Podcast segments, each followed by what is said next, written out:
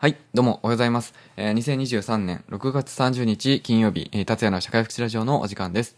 えー、今日も福祉に関するニュースの解説をやっていきたいと思います。はい、えー、今日ちょっとね、投稿の時間が遅れて申し訳ありません。ちょっといろいろ準備してましたら、時間がかかってしまいました。えー、今日のテーマはですね、えー、福祉の仕組みができるまで、えー、どのようなプロセスで、えー、できているのか、あそういう話をね、していきたいなと思います。皆さん、あの、福祉の制度とかね、どうやってできてるのか考えたことありますか？まあ国のこう役人の方がね、えー、なんかこちゃこちゃ考えてるのかなとか、あまあ国会議員の方がそれを見ていろいろ意見を言うのかなとかですね、まあそのぐらいの漠然としたものはあるかと思うんですけども、で、あんまり詳しいプロセスわかんないですよね。現場の意見はどのように反映されているのかかね、えー、関係者団体とかそういう方の意見って反映されてるのかなというところ、僕もちょっと疑問に思ってみた、思ったので、今回ちょっと改めて、えー、しっかり調べてみました。はい。で、えー、ちょっといろいろと今日は専門的な、あ少し難しいお話になるかと、とつきにくいお話になるかと思いますが、まあ、あ国家試験でいうところのこう福祉行政ですよね。まあ、福祉の行政、どんな風に、えー、仕組みができているのか、まあ、これを知ることでですね、きっと、あのー、いろいろな政策ができた時にも見る目が変わるんじゃないかなと思うので、また深く理解できるようになるんじゃないかなと思います。こういった基礎知識があると、ニュースを見た時にね、ああ、なるほど、こういう背景かっていうのがね、わかると思うので、ぜひ今日は最後まで聞いてもらえたらなと思います。はい。えー、で今日はね、なんでこんな話を取り上げようと思ったかと言いますとですね、まあちょっとツイッターの方でニュースを見まして、えー、まあなんか、あ障害者のね、施設の職員の虐待がかなり増えていると。で、これに対策を求める声が相次いでいますというね、そういうあのニュースを見たんです。で、えじゃあその声が、対策を求める声が相次いでいるということなんですけど、それはどこからね、その声は出ているのかというと、えー、厚生労働省が開催する社会保障審議会の障害者部会。ね、ここでそういう意見が出ましたと。ね。で、僕はね、あの、社会保障審議会の仕組みを、まあ、なんとなく知ってたもんですから、あ、ここで意見が出たのねっていうふうには思ったんですけど、これよく考えたら、あほとんどの方って、この、社会保障審議会って何？っていう状況だと思うんですよね。えー、今日はちょっと、なのでここをね、えー、あえて、え、取り上げることで、ちょっと基本立ち返ってですね、えー、説明したいなと思ったんですよ。まあ、そうすると、本当にあの、ニュースの見方と変わると思いますし、はい、役に立つのかなと思います。はい。じゃあ、今日も本題に入る前に少し前置きをさせてください。えー、今月、あ、もう6月も今日で終わりですね。えー、まあ今月の中旬から、あの、チャンネルをリニューアルオープンしてます。えー、達也の社会福祉ラジオというふうに、えー、しまして、えー、音声発信をね、中心に福祉に関するニュースをお届けしております。えー、毎週月水金の3日間朝7時から基本的には配信をしています。今日はちょっと遅れましたけどもね。はい。で、YouTube、Spotify、Apple Podcast などで聞けますんで、えー、国家試験の勉強や日々の情報収集に活用いただけたらと思います。えー、福祉に関するニュースだったらね、このチャンネルを聞けばいいっていうふうにね、そんな風に思ってもらえるようなあチャンネル目指してますんで、ぜひ、えー、この機会にチャンネル登録やあ高評価してもらえたらと思います。さあ、じゃあ本題に入っていきます。福祉の仕組みがどのようにできているのかということで、えー、今日は社会保障審議会とかそこら辺の仕組みをね、しっかり見ていきたいなと思います。じゃあまず、ね、早速ですけどね、えー、社会保障審議会、さっきから何度も出てますけど、これは何なのか？というとですね、厚生労働省が、まあ、設置する、こう、会議なんですけども、おまあ、有識者をね、えー、30人ぐらい集めた会議です。はい。厚生労働省は、まあ自分たちね、官僚の方、まあ役人の方だけが、こういろいろなことをね、難しく考えて、えー、法律を作ったりとか、まあ、あその省令っていうんですかね、えー、仕組みを作ったりすると、まあいろいろ偏りがあったり、えー、役人に都合のいいようになってしまう。ということからですね、えー、一応法律で、まあ、ちゃんと決まってるんですね。こういう人たちを、の意見を聞いて、えー、法律や仕組みを作ってくださいねってことで決まってるもんですから、この社会保障審議会という会議を設置して、そこに、えー、有識者の方を30人ぐらい、委員として、えー、選んで呼びます。はい。どんな人が選ばれるかというと、お例えば、まあ、障害者団体、ね、そういった当事者のお団体の代表の方であったり、えー、親の会とか、そういう支援者の代表者であったり、えー、もしくは専門職の団体、ね、例えば医師会とか社会福祉士会とかそういうね、えー、専門職団体の代表の方とか、あもしくはこう NPO 法人とか社会福祉法人の、おまあ、優れた活動をしている方であったり、まあ、もしくはですね、えー、大学の教授とかですね、そういう研究をされている専門の方とか、まあ、そういうね、いろいろなあ有識者の方のうちから、まあ、30人ぐらいを選んで、えー、審議会に参加してもらいます。で、そしたら、あこの厚生労働省の方はですね、いろいろ制度の仕組みの案とかを作った段階で、この社会保障審議会にこれを測ってですね、えー、こんな風にしようと思ってるんですけど、ご意見いかがでしょうか？ということで意見を聞くと。そうすると、まあいろいろ意見が出ますから、それを反映させて、またそれを練り直す。えー、そして、えー、それがまあ、最終的にこう制度として、えー、出来上がる。もしくは、それが法律案なんだとしたら、それを国会に出して、さらに、えー、国会議員の方に見てもらう。えー、そんな風にして法律ができる。そういう仕組みですよね。はい。で、何々法っていうね、法律はそうやって国会を通すんですけども、何々例とかね、政令とか省令っていうものは、まあその後、その、省内だけで国会を通さずにまあ出来上がるというような形になりますが、まあ、そんな風にしてね、えー、一応、行政だけの意見にならないように、えー、これで外部の方の意見を聞く機会というのが、まあ、設けられています。はい。で、えー、この社会保障審議会っていうのをいろいろ調べてみましたら、あの、めちゃくちゃたくさんの部会があるんですね。社会保障審議会というと、あの何か一つの会議があるのかなと思うんですけど、実はその社会保障審議会の下に、何々文化会とか、何々部会っていう形で、話し合うテーマごとに、この、なんでしょうね、サブの会議、えその、なんでしょうね、ピラミッドでいうところのこうツリー形式になってるんですね。この社会保障審議会という会が一番上にあって、その下に、え何々文化会、何々部会っていうのがぶら下がってるような形ですね。で、その一つが、あ今回ね、ニュースにもあった、障害者部会っていうのがあるんですね。で、障害者部会の他にはどんなものがあるかっていうと、例えば、介護保険部会とか、児童部会とか、医療部会、年金部会とかね、そういうふうにいろいろなあテーマごとに、えー、あるんですね。えー、生活保護基準部会とかもいうのもあるみたいですね。で、この部会や分科会っていうのが、もう、これホームページ見ますと、なんでしょうね、これ、うん、50から60、80ぐらいあるんですかね。ものすごくたくさんの部会があります。なので、こう見てみると皆さんね、えー、びっくりされるかと思いますが、本当にたくさんの部会があるみたいですね。はい。そんな中で、えー、僕はね、障害福祉の仕事をしてるので、この障害者部会っていうのがまあ一番興味あるわけですけども、はい。えー、その障害者部会、一番最近で開催されたのが、えー、6月23日にあったらしいんですね。6月23日。だから、最近、この障害者部会で話し合われたことが、まあ、福祉のニュースとして、いろいろ報道をされていると。ね、えー、僕はいろいろツイッターで、こう、福祉の関するニュース発信をしているアカウントをいくつかフォローしているんですけども、まあそういうところからもね、この障害者部会でこんな話がありましたとかいうのがこうニュースになって出てくると。なので、えー、その、情報のね、ソースを当たろうと思ったら、この社会保障審議会の障害者部会の、こう、資料とか、議事録とかを読むとですね、えー、その実際にどんなことが話し合われていたのかっていうのをまあ見ることができるわけですね。はい。ニュースっていうのはまあ一部切り取れて出てきますから、実際に本当にどんな話があったのかっていうのは、そういうものを見るとわかるみたいです。うん。まあそんな風になってるんですね。皆さん知ってましたか？はい。で、僕はですね、今回ちょっとホーム、厚生労働省のホームページをちゃんと見ましてですね、えー、今回の会議の資料とか、えー、なんだろうな、こう議事録っていうのをちゃんと見てみました。はい。そうすると、まあ、いろんなニュースでね、解説されているような、あ資料っていうのがね、原本を見ることができました。えー、PDF の資料とかね、ちゃんと全部厚生労働省のホームページに載ってましたね。うん。で、ここからいろいろ引用されてニュース作ってるんだなと思いました。だから逆に言うと僕もこれを読んで、えー、ニュースをね、作ることも、まあ、できるんだなと。ちゃんと発信することもできるんだなと思ったんですけどね。で、また、えー、この議事録が、議事録というか、その会の様子がですね、なんと YouTube で、えー、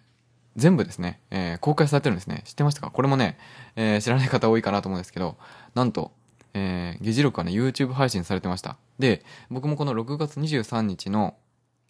あの、配信をね、えー、YouTube でちょっと半分ぐらい見ました。全部で2時間、2時間ちょっとぐらいあったんですけど、そのうち1時間ぐらいはね、我慢してみました。で、結構面白かったですね。で、なんと、YouTube でね、厚生労働省の公式チャンネルから出てるんですけど、なんと僕が見た段階で、再生回数が20回だったんですね。これ、信じられますかね ?6 月23日にあった会議で、僕が見たのが、まあ、この今日6月30日ですよね。6月30日まで1週間ありますけども、1週間のうちにたったの20回しか再生されてない。ねえー、なかなかやっぱここまで情報を追って見てる人っていないんだなと。まあ、あ会議のね、えー、全体を見ても意味ないもんですから、まあ、議事録がアップされたら議事録を読もうっていうね、そういう人もいると思うんですけど、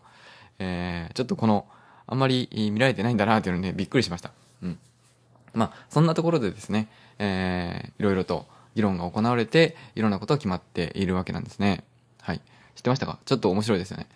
で、このじゃあ社会保障審議会っていうのは、まあ、どんな方が、まあ、参加しているのか。さっき、えー、いろんな団体の代表の方や有識者が参加しているという話がありましたけども、この一例を挙げればね、例えば、あこの身体障害者の、まあ、関係団体のトップの方とか、あ知的障害者の手をつなぐ育成会の代表の方とか、あなんだろうな、さっき見てたら、こう、医師会の方とか、あまあ、本当にいろんな方出てたんですけど、そう考えるとね、皆さんの、えー、まあ、所属する、関係団体の意見っていうのが、吸い上げられて、ここに出てくるわけですよね。うん。例えば、ああ、そうだな。僕は、まあ、社会福祉士なので、まあ、社会福祉士だったら社会福祉士会っていうのがありますよね。で、それは都道府県ごとにあるじゃないですか。愛知県社会福祉士会とか、岐阜県社会福祉会とかありますよね。で、それの全国組織が、あなんだろう、日本社会福祉会っていうのがあるのかな？全国っていう、どういう名前か知らないですけども、社会福祉会のところがあって、そこの理事の方とか、代表の方とかがこういう審議会に出ているということですよね。そうすると、やっぱり、えー、こういう組織の意見っていうのが、こう、濃縮されて、えー、そういう場に出てるんですよね。で、逆、他にも、例えば、あ僕たちが関わる障害のある方っても、ちろん当事者の団体がありますよね。障害者の団体とか、発達障害のこう親の会とかの地域にありますよね。でそういう地域にある障害者団体の、もう少し広域に見ていくと、こう、県単位の団体とか、その上部団体の全国組織っていうのはいろいろあるわけですよ。で、それらのトップがですね、こういう会議に出てるわけです。なので、結構ね、人と人とのつながり本当に、えー、同じ悩みを持った人たちが集まるっていうのは力になるんだなというのをね、ちょっとこう、おまあ、ちょっと思いました。うん。障害者団体ってね、地域にあって、えー、どんな活動してるかいまいちわからない。ね、えー、とかいう方もいるかと思うんですけども、そういう団体で地域の声を吸い上げて、それを上部団体へ、そしてそのさらに上部団体へ、ということで、それが国政に反映される。まあ、そんな風に、一応仕組み上はなってんだなと。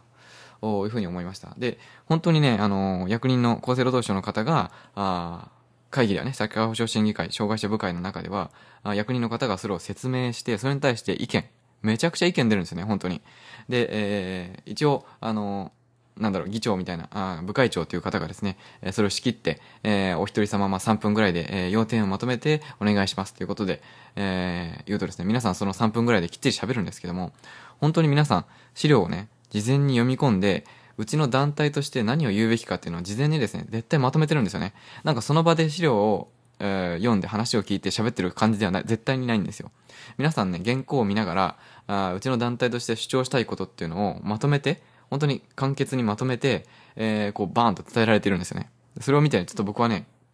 あの、すごいなと思いましたね。やっぱり、えー、地域にある団体の上部団体の上部団体ということ、全国組織のね、えー、代表っていうこともあって、やっぱりその団体の人たちの参加にあるね、えー、様々な賛同者の方の意見を絶対に伝えたいわけじゃないですか。だからこそめちゃくちゃ準備するんだろうなと思って、うん、そういうね、えー、困った声とかいうのを資料に対してどういうことを言おうかっていうのを事前にしっかりと考えてそれを伝える。そうすると、まあ、厚生労働省の方はですね、えー、次の会議までに、じゃあその件を踏まえて、次の案を作ります、みたいな形で答えるわけですよね。まあ、そんな風にして、うん、地域の意見が、あなんだろうな、反映されてるんだな、というふうに思いました。まあ、それがね、十分かどうかっていうのは、まあ、いろいろありますよ。うん。十分かどうかわかんないですけどね。うん。だけども、まあ、少なくとも、なんだろうな、現場のことを全く分からず制度ができているかというと、まあ、あ意外とそうでもないっていうことは分かりました。むしろですね、えー、そういった関係団体の方がものすごく圧をかけてくれていてですね、あの厚生労働省の方に対して、こう、なんだろう、いろいろと、うん、注文をつけているっていうのが、まあ、あ見えてきました。僕は今、あいろいろ見たんですけどね、えー、YouTube の動画も見ました。1時間ぐらいですね、えー、見ましたけども、なかなかね、えー、すごかったです。うん。そんな風にしてできている。まあ、ただ一方でですね、えー、ツイッターなんかを見ていると、おいろんな意見が、批判的な意見がたくさんありますよね。えー、こうした方がいい、こうした方がいい、いろいろあります。でそういった意見、えー、なかなか直接、国には届かないんですよね。えー、いくらツイッターでこう意見がバズってもですね、なかなかそれが制度に直接反映するということはなかなかないわけです。逆に言うと、うん、そういう意見を吸い上げる誰かが、あ代表となって、こういうね、社会保障審議会とかそういう、そういう場にですね、委員として出れば、その発言を直接伝えることができるわけなんだけども、まあそれが難しい。えー、やっぱり、うん、そういうところに出るためには、こう、全国組織としてある程度仲間がいないと難しいっていうことなんですよね。仲間がたくさんいるから、その人たちの声を聞こうっていうことになって、この会の委員に選ばれるっていうわけですよね。だから、本当に人が集まるとエネルギーになるっていうのは本当にあの、それ通りなんだなと思いました。やっぱりツイッターで、えー、一人一人がバラバラに発信するよりも、同じ悩みを持った仲間が集まって、代表者を国に送り込む。まあ、そういうことですよね。うん。まあその、おなんだろうな。一方でもう一つの方法が、まあ選挙という方法がまああるわけなんだけども、まあ選挙だとね、えー、まあ議員さん、えー、ということで出ていくわけなんですけど、議員は議員でね、なかなか難しいですよね。えー、その政党の方針とかもあるし、えー、まあ議員で国会の場でいろいろ、うん、発言してももう割と遅かったりする場合もありますよね。えー、この社会保障審議会っていうのは、まあ、国会とかに出される前の段階でいろいろ議論が重ねられる場ですから、ここに意見を言えた方が、あなんか、うまく変わりそうな気がしますけどね。まあちょっとそういう話、難しい話はあ置いといてですね。とにかく、僕たちは、えー、同じ悩みを持ったあ仲間が声を集めて、えー、国に届けているというのをね、えー、知らないといけないんだなってちょっと思いましたね。僕は実は、あの、社会福祉会は、あの、入ってないですけども、まあいろいろとね、えー、なんだ、あ批判がありますよね。えー、なので入ってはいないんですけども、ちょっと入って中身どうなってるのか、あ見ても面白いのかなと、ちょっと最近ね、思い始めました。こういう話を見てですね。はい。いかがでしたでしょうか？ちょっとうまく説明できたかわかんないですけども、この社会保障審議会という仕組みがあって、そこでね、えー、いろいろと、関係団体の方、まあ僕たちのね、えー、仲間が意見をそこへ言って、あの、伝えてくださっているというね、のがまあ明らかになったかと思います。えー、もちろんね、見方としては、まあそれぞれの団体が自分たちの利権を主張しているようにも見えるかもしれないけども、でも、まあ見方ですよね、本当に。その人たちはその人たちの仲間たちの声を反映させたいわけです。えー、どうしても自分たちの苦しんでいることを伝えたくて、それを改善するために求めたい。それをある意味で、見方によっては自分たちの利権を主張しているっていうのもまあ見えてしまいますけども、でも、そうなのかな？うん、本当にその人たちは仲間の声を代表して言ってるんですよね。うん。まあいろんな見方があると思います。えー、ぜひね、皆さんも、えー、興味持たれた方は、あぜひ社会保障審議会のね、うん、こっちを調べてもらって、議事録とか、YouTube での様子をね、見てもらうと、どれだけその代表の方が熱い思いを持って、こう、国に対して意見を直接伝えてくださっているのかっていうのが、まあ見れるかなと思います。はい。あとね、えー、今日は、あちょっと難しい話でしたけども、お皆さんの参考になれば幸いです。はい。今日は以上になりますね。えー、また、このテーマについての感想とか、取り上げてほしいテーマ、リクエストありましたら、ぜひコメントや公式 LINE の方から教えてください。えー、皆さんのコメントがね、えー、非常に励みになっています。えー、感想を聞けるとね、えー、また次頑張ろうという気持ちになるので、ぜひ教えてもらえたら嬉しいです。はい。またこの動画いいな、役に立つなと思って、えー、いただける方いましたら、あ Twitter とかね、えー、いろんなところで共有してもらえると嬉しいです。YouTube で聞いていただいている方は、チャンネル登録、高評価もぜひお願いいたします。え、それでは今日の放送はこれで以上になります。また次の放送でお会いしましょう。ご視聴ありがとうございました。バイバーイ。